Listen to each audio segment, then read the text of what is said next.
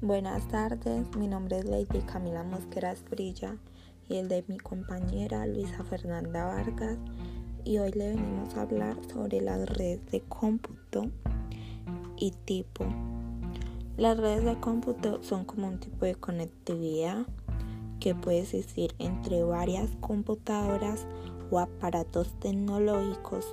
Eh, el objetivo es compartir los datos que existen dentro de una computadora a otras que formen parte de la red.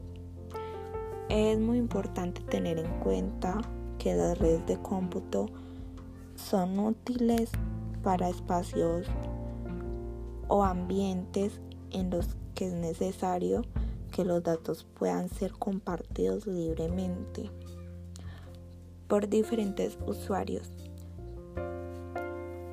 uno de los tipos de redes es la red LAN de área local que se conectan varios equipos con un alcance limitado. La segunda es red MAN que es una red formada por un conjunto de redes LAN.